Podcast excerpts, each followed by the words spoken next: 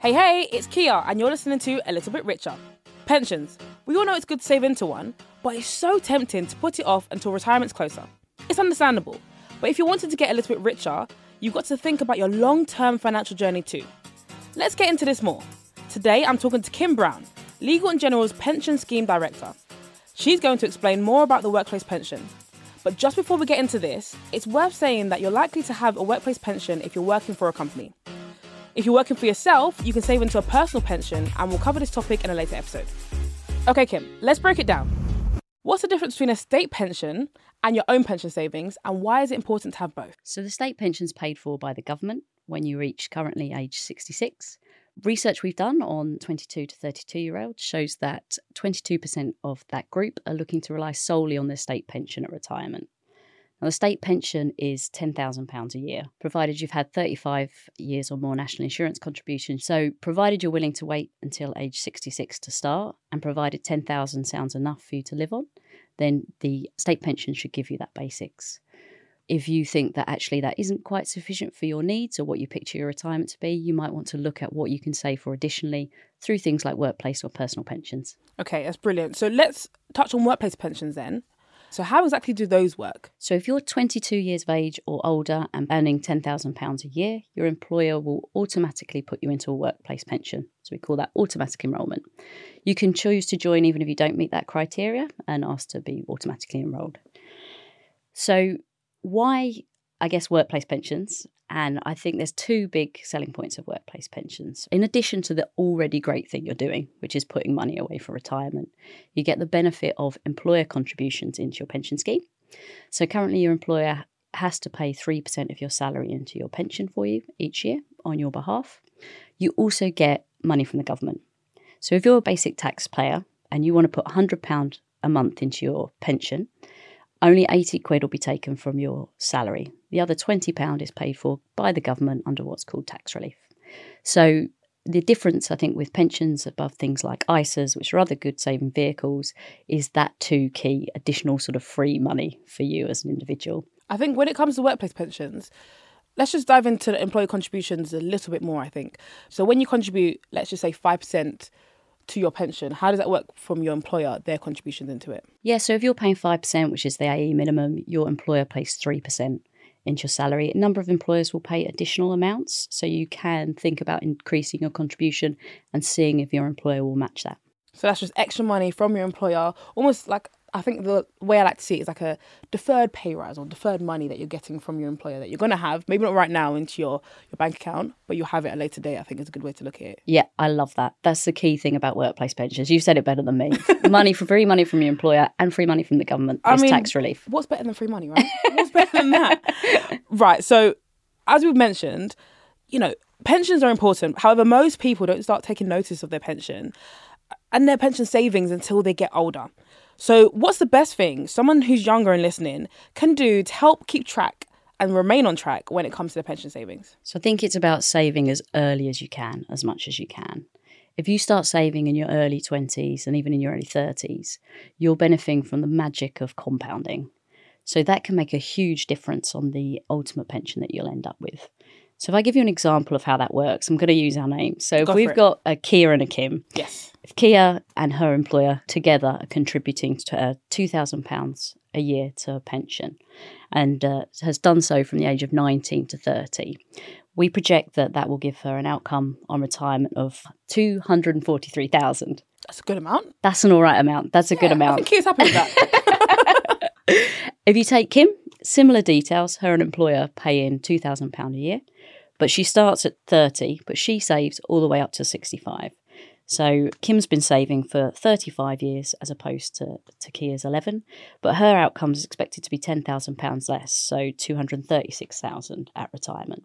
So that just shows you that impact of starting early and what the compounding does to your eventual pension outcome. I think that's that's a key thing. I think compounding is often this word that is mixed up with investing isn't really explained. I think the way you've put it is so useful to everyone that the earlier you start, the more of an impact it can have, and it almost makes it a bit easier to yep. keep keep going in your savings and stay on track with your savings. I think exactly that. And your example earlier of free money, if we come back to that, that two thousand pound a year, Kia and Kim, they've both only paid a thousand each. The additional 250 from the government top up the tax relief and the 750 from the employer. So you're doubling the money and by investing it earlier it's also then working for you. We love that, don't we? we love that. We do.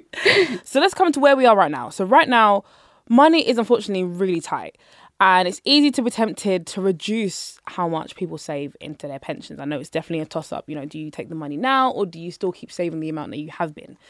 So, what would you say to someone who's considering reducing the amount that they contribute to their pension? I think everyone is going to have different circumstances. And I think my key thing would be make sure it's a considered ask. So, understand what you'd be getting in your pocket today and that point I just made on what that could look like over time. Now, if you need your money in your pocket today, you need your money in your pocket today. But it is a good deal. And so you need to be considering what it could be impacting you in the future. I think that's a really good point. I think it's important to always just sit down and review your finances. And like you said, see if you reduce it by a certain amount, how much does that leave you with? If it's something that can help you, or should you keep your pension contributions the same amount. You know, it, it is a very unique decision to make, and it's one that should be well thought through, as you said. So I completely agree with you. Now let's look on the flip side. Is it worth, Kim, playing more into your pension if you have the option? Yeah, so I think many of us dream about what that retirement could look like. You know, we talk about every day is a weekend when you retire, but I don't know about you, but weekends can be quite expensive. Oh, they can. They For can. me. Depending what you do. Yeah, they can. So um, the research I referred to at the start, you know, the expectations of 22 to 32 year olds, and many are looking to retire age 60. And the earlier you retire, the more your pension has to do for you, the longer you're going to be relying on it. So there's things you can do as you go. So um, if you're getting a pay increase, think about is this a part of that you can add to your pension contributions that you won't perhaps miss in your pocket yet today, but can go and look for saving for your future. Same with bonuses, part or some or all of your bonus can go into your pension and that'll be tax free. I'd also think about it in particular life events.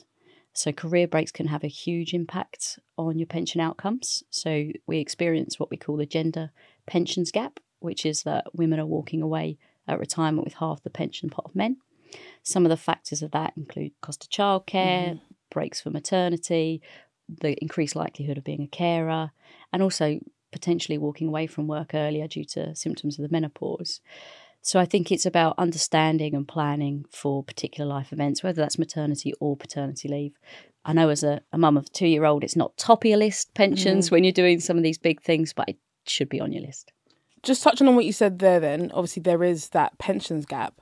So, if we're speaking directly to women, then what can women do to almost help their pension contributions and their savings? Uh, so, I think there's a lot as individuals women can do. So, they can plan, they can continue to pay maternity contribution, they can talk to their partner at household level. The, the reason we have gender pension gaps, or in fact pension gaps across a number of different minority criteria, is multifaceted. Mm-hmm. So we need solutions across legislative change, we need employer policy review, all in the support of kind of producing more equality at pension outcomes. I completely agree. And I think it's important for people to know the different ways that they can contribute, especially women, and, and even the fact that your partner can contribute on your behalf. I think a lot of people don't realize that. Mm-hmm. And there's different things that can help boost those savings, even when you to take time off and you do have other responsibilities that require you and may not be your pension so much. So I want to ask you a question as well.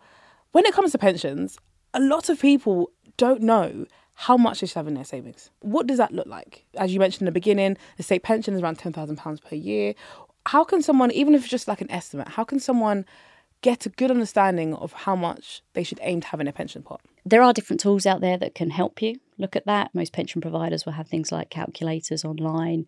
You can look at what sort of age you're looking at, um, the type of experience you want to have at retirement. So, whether that looks like one holiday a year, whether that looks like a holiday in the UK or abroad, the type of lifestyle you're looking at, and then it will help you calculate what you need to be contributing today. And you can consider if that's sufficient based on who you are, what wider savings you have, and what kind of retirement you're looking for. That's really useful. Have a look at pension calculators, have a look at some of the, the stats to kind of give you a good baseline and guideline of how much you have saved.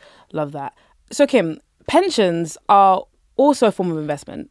And I know when you think of it like that, sometimes it can be so overwhelming because investing, the world of investing just seems so scary. So, what is something that our listeners should consider on that side when it comes to pensions? So, I think that's a really good point. So pensions, like any investment, can go up and down.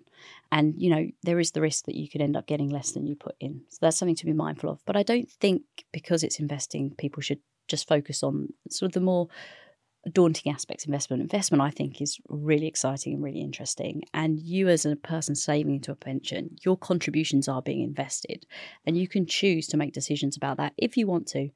If you want to move away from the fund you'll be put into, you can pick a fund that's higher risk, but potentially with higher reward, if that's something you're interested. You can also pick funds suited to your particular beliefs, whether that's religious beliefs or looking at funds that are more focused on ethical, responsible, sustainable investing. I think that's great. I think it's good to be able to know that you can adapt things like your pension to suit your morals and your views and ultimately the risks that you want to take with your money whether you want to be really high risk like you said maybe you're someone who's younger for example i know i'm a high risk person i don't mind you know let's go for it or you want to be low risk it's completely up to you and it's tailored to you so i think that's a great point to make as well. Okay kim we're going to wrap things up now. What are the three quick things that you can recommend someone does if they're wanting to use their pension to get a little bit richer? So I think it's about keeping track of your pension you know, we don't have jobs for lives anymore. When you are moving jobs, keep track. Um, you can also pull those pots together if that's your preference under what we call consolidation. It's about looking at all those things we've talked about, about ways to get additional money in. So, talk to your employer, see if there is contribution matching, if you can put any additional side, particularly in earlier years. And then I think it's about saving as much as you can for as early as you can so that your pension can start working for you. Amazing. Kim, this has been such a great episode to learn more about pensions, and hopefully, everyone listening knows that we can start early and get those pension savings rolling. We were looking ahead to retirement, but let's bring things back into the present day a bit more. There's so many hacks to make sure you're getting the most out of working life, and that's what the next episode is all about the world of workplace benefits. And it's not just work from home and free lunches, there's so much more. That's out next week, but while you wait, if this stuff is working for you, then hit follow, tell your friends, and come back next time. Until then, have a good week and go stick some money in your pension.